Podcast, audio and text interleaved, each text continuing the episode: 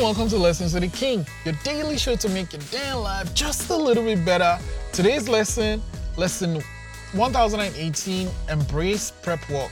I mean, you know, when you see actors perform like crazy, what you don't know is how much rehearsal happened.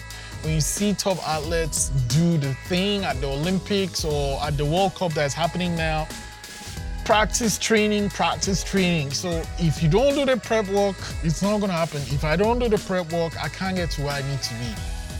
Prompt 1018, how do I feel about prep work? I love it, but I also hate it. Why? Because I'm gonna get better while I'm preparing, but also it's difficult. Lesson 1018, embrace prep work. I'll see you tomorrow.